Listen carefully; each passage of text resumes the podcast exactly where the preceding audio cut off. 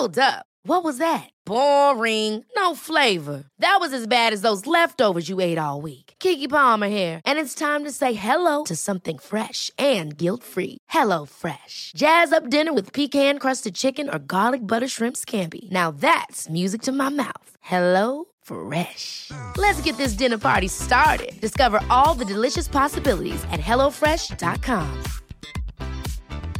Hiring for your small business? If you're not looking for professionals on LinkedIn, you're looking in the wrong place. That's like looking for your car keys in a fish tank. LinkedIn helps you hire professionals you can't find anywhere else, even those who aren't actively searching for a new job but might be open to the perfect role. In a given month, over 70% of LinkedIn users don't even visit other leading job sites. So start looking in the right place. With LinkedIn, you can hire professionals like a professional. Post your free job on linkedin.com slash achieve today.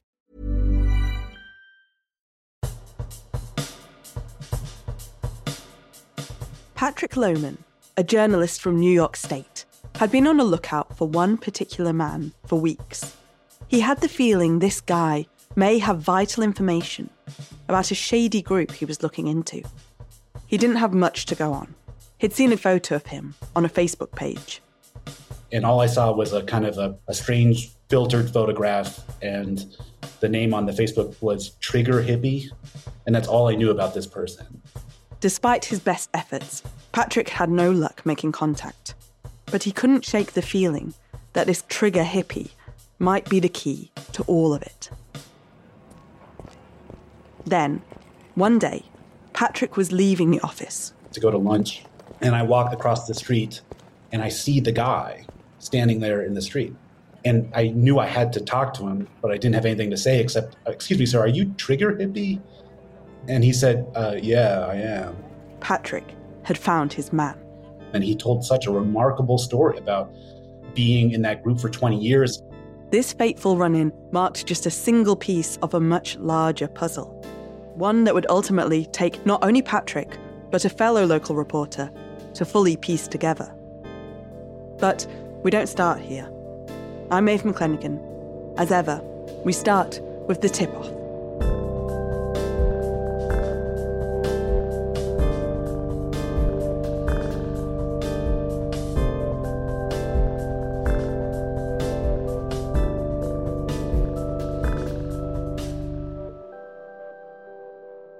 In 2018, Patrick Lohmann worked at Syracuse.com and its paper, the Post Standard, an outlet that covers Syracuse and the surrounding area of central New York State. At that time, Patrick was working mostly on crime stories. But that didn't stop him picking up leads wherever he could get them. And as a known journalist, he'd often find people he'd bump into pitching him ideas. And, you know, you kind of learn at some point not to uh, to believe it right away. So you kind of learn to talk yourself out of things, you know, not to get your hopes up too much. So it was, one day in summer, that Patrick was enjoying the warm weather. He went to sit out on a shared patio area of his apartment complex. Out there, too, was the building manager. He was having a cigarette, and uh, I was sipping a beer. The two started chatting away about this and that. Patrick's building manager was known to be a bit of a wild storyteller. He lived an interesting life, and he was a recovering alcoholic, and he was just kind of going through some of the the wild experiences he'd had in Syracuse, and and just mentioned, you know, you really got to do a story about the Butternutters. He said those guys are crazy. So it just seemed like another crazy thing coming out of his mouth. He started laying out all these interesting details of an organisation called the Syracuse Group, who also called themselves the Butternutters a kind of non official Alcoholics Anonymous, a place for people struggling with addiction. But this man had been to the group's sessions and seen some worrying things. Stories about a immense amount of control over a newcomer or someone who's recently um, getting off of alcohol or drugs. For example, the group had told a friend of his to stop taking his bipolar medication. The building manager went on and on, talking about the things this group had made him and others do. As Patrick headed inside that evening, he was intrigued. The way the building manager had been talking, the group was acting in a potentially dangerous way. So, back in the office, he started to have a look around. As he dug into the origins of the group's peculiar name, He learned that they were known colloquially as the Butternutters because their centre was on Butternut Street. They had a website, branding, and had been running since the 90s. Surely, if this group was really that harmful, someone would have raised issues before. There was a lot of kind of strange internet detritus about the group, but nothing, no one had written anything about them ever. And yet there was one major find, there on the group's website a potential gold mine. Dozens and dozens of recordings from the group's meetings. It would start, and there would be like a rambunctious sound of inside the meeting hall. Then they would stop, and in unison, they would say the AA prayer. And then it would fall completely silent as there were just these like riveted audience members listening to these people speaking about their experiences with sobriety. And I was just interested in them as kind of pieces of audio I'd never really heard before. This was highly unusual. Addiction support meetings are usually really secretive. To Patrick, it was a red flag that this group was acting in a strange manner. Patrick pulled down the files, saving them to his hard drive. In any spare moment, he would open one up and listen, straining to pick out any names or details. But let's leave Patrick for a moment. Across town, another reporter is about to stumble upon the same story, and in doing so, she'll help crack everything wide open.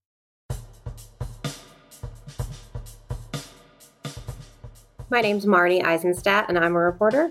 Marnie worked for the same paper as Patrick, though her beat covered things like social services. So the two didn't interact all that much. One day, Marnie was out, working on a story about mental health issues faced by students in high pressure medical schools. There's a high suicide rate among med students, especially in the US.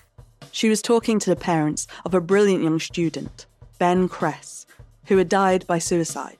And at, at one point, the mom started talking about his struggles with substance abuse and his struggles with depression, and how he'd recently started taking a new antidepressant and had a new therapist, and how he started going to an AA group. And the mom was like, It's this crazy place called the Butternutters. Marnie jotted down the name, but there was plenty more to talk about, so she didn't think too much more about it. That was until she was back in the office later, and by chance mentioned details of the interview to the paper's health reporter. And I said, Have you ever heard of this place? It's called it's like called the Butternutters. Am I saying that? I, I don't even know. You know, I had I had no familiarity with it at all. And he goes, Hang on. I think Pat has been talking to some people from there. It was an incredible moment. Two reporters at the same paper coming to the story from different angles. Patrick had heard all these worrying rumours about practices at the group, and now Marnie had found someone who had died after going there. They knew they had to work together. But where to start? Addiction support groups are shrouded in secrecy.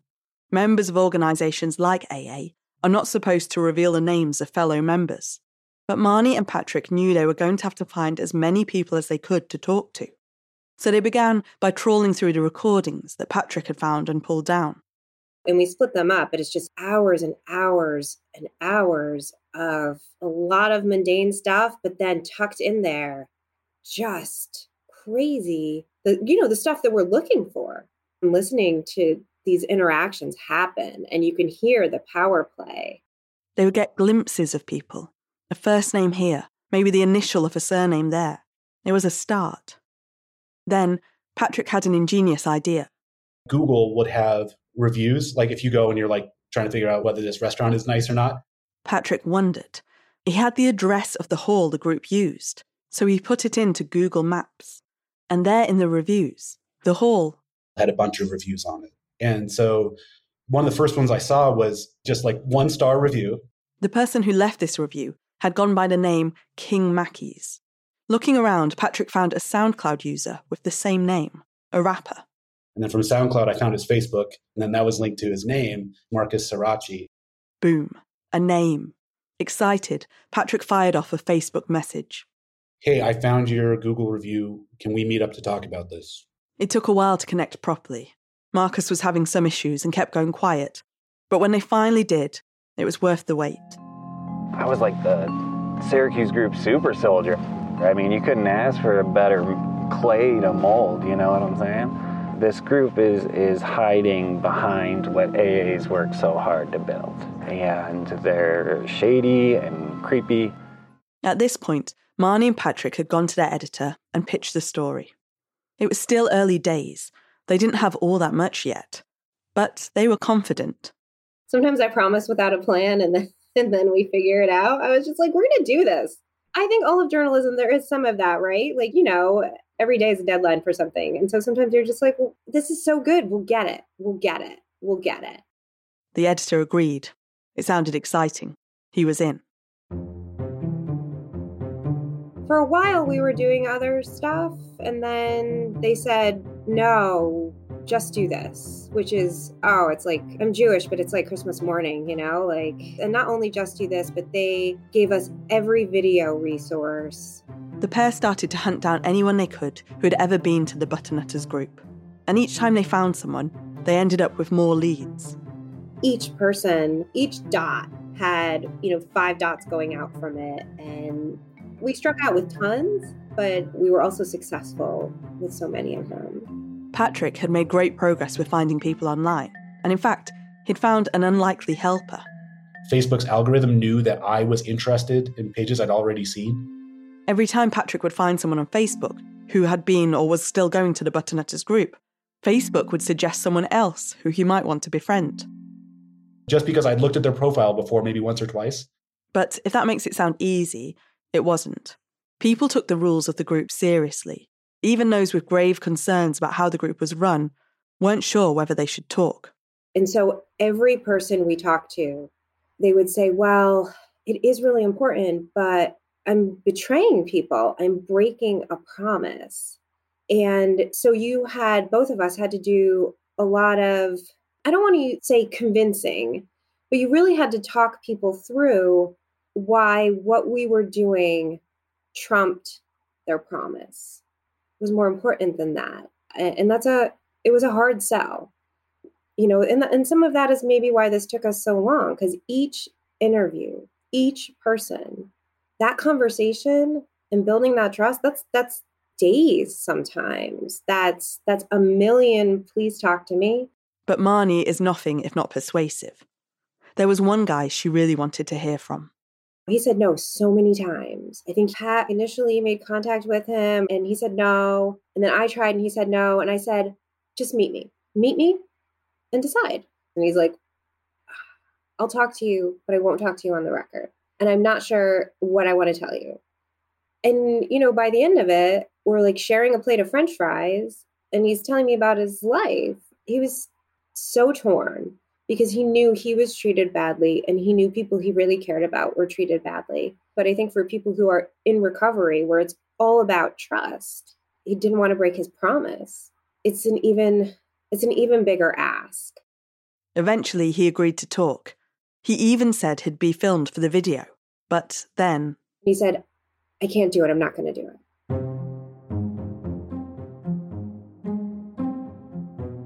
And we had it all set up and I said, Well, how about we just talk about why you're not going to do it? And he said, I don't even, why do I want to tell you why I'm not going to do it? And I said, Because I'm going to convince you to do it. And he said, You're not. You're just not. And I said, I am. So let's just sit down. You tell me why you think you shouldn't do it, and I'll tell you why I think you should, and we'll just see how it goes. and so at the end of it, he said he would do it, but we couldn't, even in profile, like disclose his identity even there and he had a sort of a distinctive profile. We, I could not let him leave and say, "Come back tomorrow. We'll set it up." Like every single one of these interviews, you just you've got to do it when the person is there. You cannot. There's no rescheduling. And I said, "Well, we'll we'll get a hat. We'll find you a hat." And I'm like, "Oh, don't worry. I'll be right back." And so I'm running around like our building. Does anyone have a hat? Does anyone have a hat? Any kind of hat? Does anyone have a hat? Just give me your hats. And um, you know, we found him a hat and he was great. When he did start talking, on camera, his story was really powerful. They told my best friend in the program to throw out all of his medication, including his aspirin. And if he didn't, they were going to come over and do it for him. My mental health just completely plummeted. and I ended up going to uh, the psych ER, and uh, I was suicidal. One by one, they were finding people with vital insights into what went on at the centre. Some took hours of persuading, others seemed to fall into their laps. Remember Patrick, walking out of the newspaper office only to spot a guy he'd found on Facebook, the guy known online as Trigger Hippie and he's an incredibly um, uh, unique looking person. He's in the story. His name is Bob Sparkman. He calls himself Syracuse's Mick Jagger. And then I ran back to the office and grabbed Marnie, and then we just talked to him, and he told such a remarkable story about you know being in that group for 20 years and being sort of part of this operation that was telling people to stop taking their meds, that was really taking over the control of people's lives. If someone came in and I began to sponsor them and they were on medication, I would tell them soon work with your doctor and get weaned off the medication and let's see how it goes not being on medication and not drinking or drugging in sobriety. And uh, if it goes okay if it goes well uh, then good. You stay off the medication. If it does not go well then you get back on the medication. Uh, other group members their way of thinking was uh, no medications period you stay on medications, you leave, you go. My sponsor in particular, Ralph C., uh, turned his back on me because I was uh, at that point taking antidepressants to function. Slowly, the pair had built up a shocking picture of a group who pressured addicts who came to them for help to give up any medication they were on, undertaking overnight cold turkey detoxes without medical support. They had found at least three people who had died while attending the group. They worried there could be more. People had told them about watching others collapse and have seizures while at the centre. Patrick had put in a Freedom of Information request about police and ambulance call-outs, but much of it had been refused. So Marnie took decisive action. She went to a police chief directly. I just went to into his office and, and I was like, "Oh, oh, you have him on the screen? Can I see?" I mean, it, it, like the lesson here is just ask. can I see? Oh, can I see more? The chief read from the screen, giving her vital information, not just about how many police call outs had happened, but what had been found when they got there. There had been three reports in three years of people having seizures, apparently while going through cold turkey detox. The practice of overseeing alcoholics as they detox is against AA rules, Patrick and Marnie discovered that what the Butternutters did was also likely against the law. Detox facilities have to be licensed by the State Office of Alcoholism and Substance Abuse Services, and the group had no such license. The reporting team was working well. Patrick and Marnie were becoming a great partnership. And we would just kind of update each other and say, like, look at this amazing new thing we just learned. Or do you remember that guy from four months ago. He finally got back to me. No structure was needed because we were both just so interested and just enjoyed telling each other about it enough that the ball just kind of kept itself rolling in that way. Months had passed, and the reporters had spoken to around 50 people who had direct experience of the Butternutters group. The filming for the video had gone well, but there was one more thing they thought they might try. The published audio recordings were one thing, but could they get any visual footage from inside the building? So we knew we needed, if nothing else, images from inside the place. But there was a problem. While they had tried to be discreet in their interviews, both reporters were sure the top officials at the group would be on the lookout for them. We knew that we couldn't just walk in there, even though it's a quasi public sort of thing. So we, you know, so one of our um, photographers just sort of on a whim bought a buttonhole camera from Amazon we knew that one of our sources would be willing to go in you know he hadn't burned his bridges there and that he knew that if he just showed up with the box of pastries that he'd be welcomed in and like get to hang out and just poke around. So he showed up but he was wearing a t-shirt so he had no buttons. So we had to run to all these different shops and we were downtown syracuse which has a lot of high end kind of higher end places and you know, we were looking at spending like a hundred dollars on a shirt that we were going to kind of mangle anyway. And finally, we found one in one of these shops and we ran it up. And so what we did was we tried to cut all buttonhole into the shirt pocket, and it was incredibly difficult because we're not very precise in this way. Finally, they managed to get the camera hidden in the shirt. Their source headed in undercover, armed with a box of pastries to smooth his return.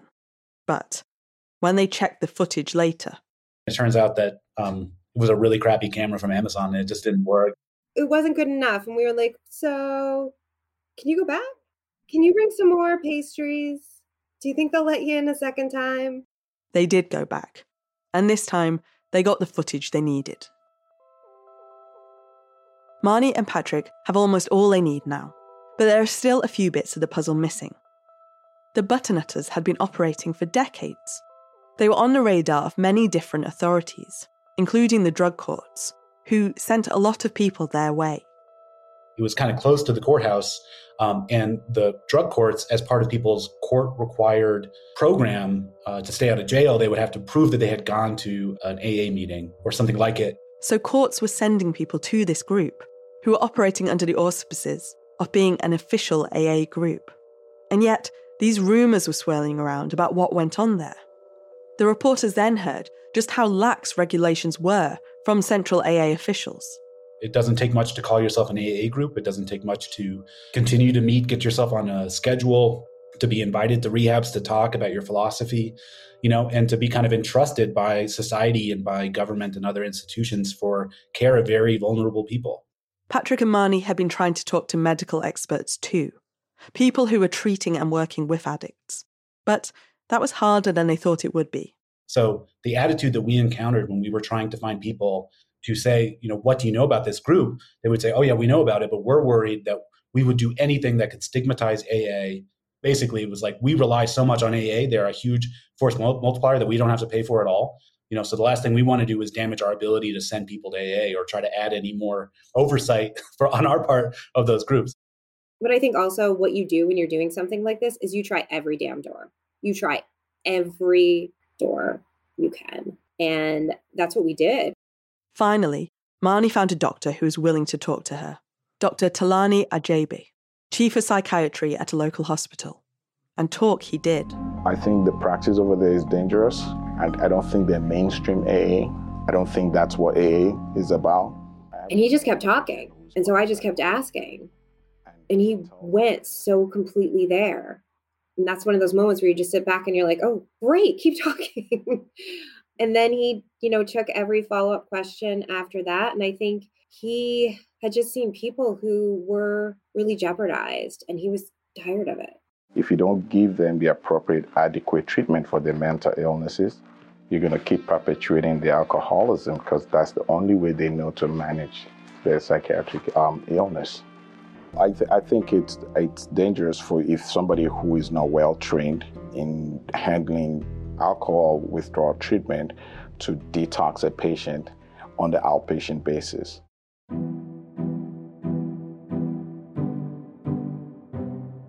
Things were coming together.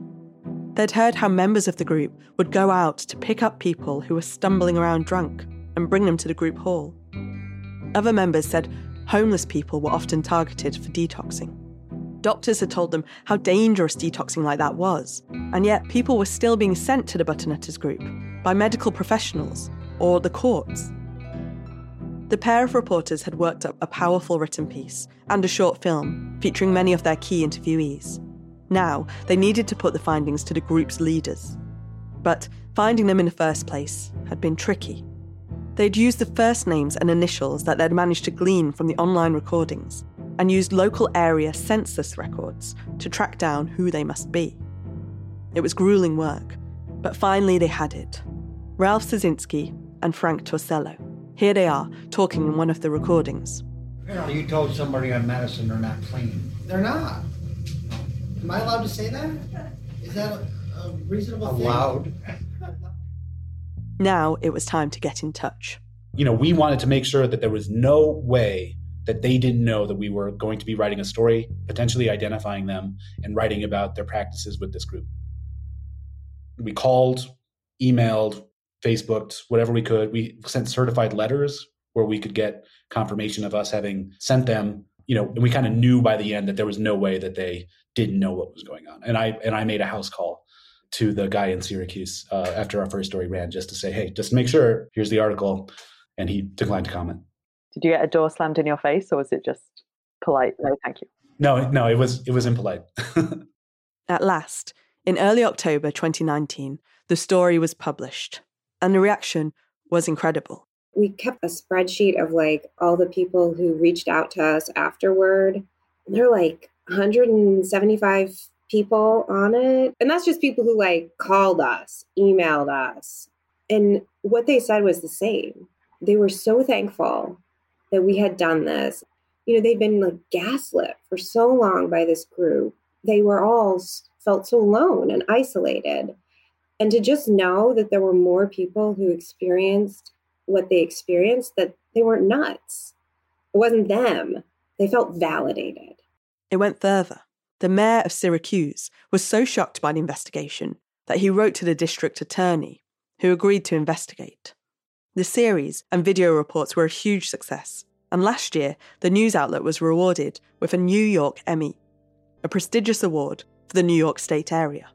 It was an incredible expose, only made possible through the deep collaboration and teamwork of two reporters thrown together by circumstance. That's all for this episode of The Tip Off. Thanks to Patrick and Marnie for talking me through that amazing investigation. I'll put a link to their work in the show notes. Please do review, subscribe, and pass on word to your friends. And visit our new website, thetipoffpodcast.com, to explore show notes, past seasons, transcripts, and more. This show is a co production of Studio to Be our co executive producers are Joaquin Alvarado and Ken Ikeda. Maeve McClenaghan, that's me, created this podcast. Olivia Alma produces the show. Chloe Behrens handles audio editing. Claudia Meza does our audio mixing, sound design, and original music. Thanks to her for editorial consultation, too. Thanks also to Subin Kim and Roshana Miller for transcription support. Dice Muse composed our theme music. As always, stay tuned for more stories behind the headlines.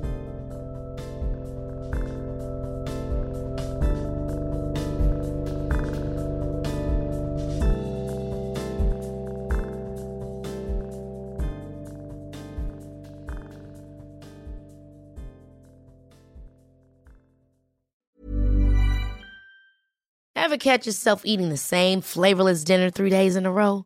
Dreaming of something better? Well, HelloFresh is your guilt free dream come true, baby. It's me, Keke Palmer. Let's wake up those taste buds with hot, juicy pecan crusted chicken or garlic butter shrimp scampi. Mm. Hello Fresh. Stop dreaming of all the delicious possibilities and dig in at HelloFresh.com. Let's get this dinner party started. When you need mealtime inspiration, it's worth shopping Kroger, where you'll find over 30,000 mouthwatering choices that excite your inner foodie. And no matter what tasty choice you make, you'll enjoy our everyday low prices, plus extra ways to save, like digital coupons worth over $600 each week. You can also save up to $1 off per gallon at the pump with fuel points. More savings and more inspiring flavors make shopping Kroger worth it every time. Kroger, fresh for everyone. Fuel restrictions apply. Prescription products require completion of an online medication consultation with an independent healthcare provider through the LifeMD platform and are only available if prescribed. Subscription required. Individual results may vary. Additional restrictions apply. Read all warnings before using GLP 1s. Side effects may include a risk of thyroid C cell tumors. Do not use GLP 1s if you or your family have a history of thyroid cancer. If you've struggled for years to lose weight and have given up hope, did you know you can now access GLP 1 prescription medications at trylifemd.com? We're now offering eligible patients online access to GLP 1s, the breakthrough prescription medication that can help you lose body fat and weight. Listen to what people are saying. It's fun to put on jeans that you couldn't get into six months ago. Every morning, I look forward to getting on the scale. For anybody who's struggling with their weight, it's a godsend.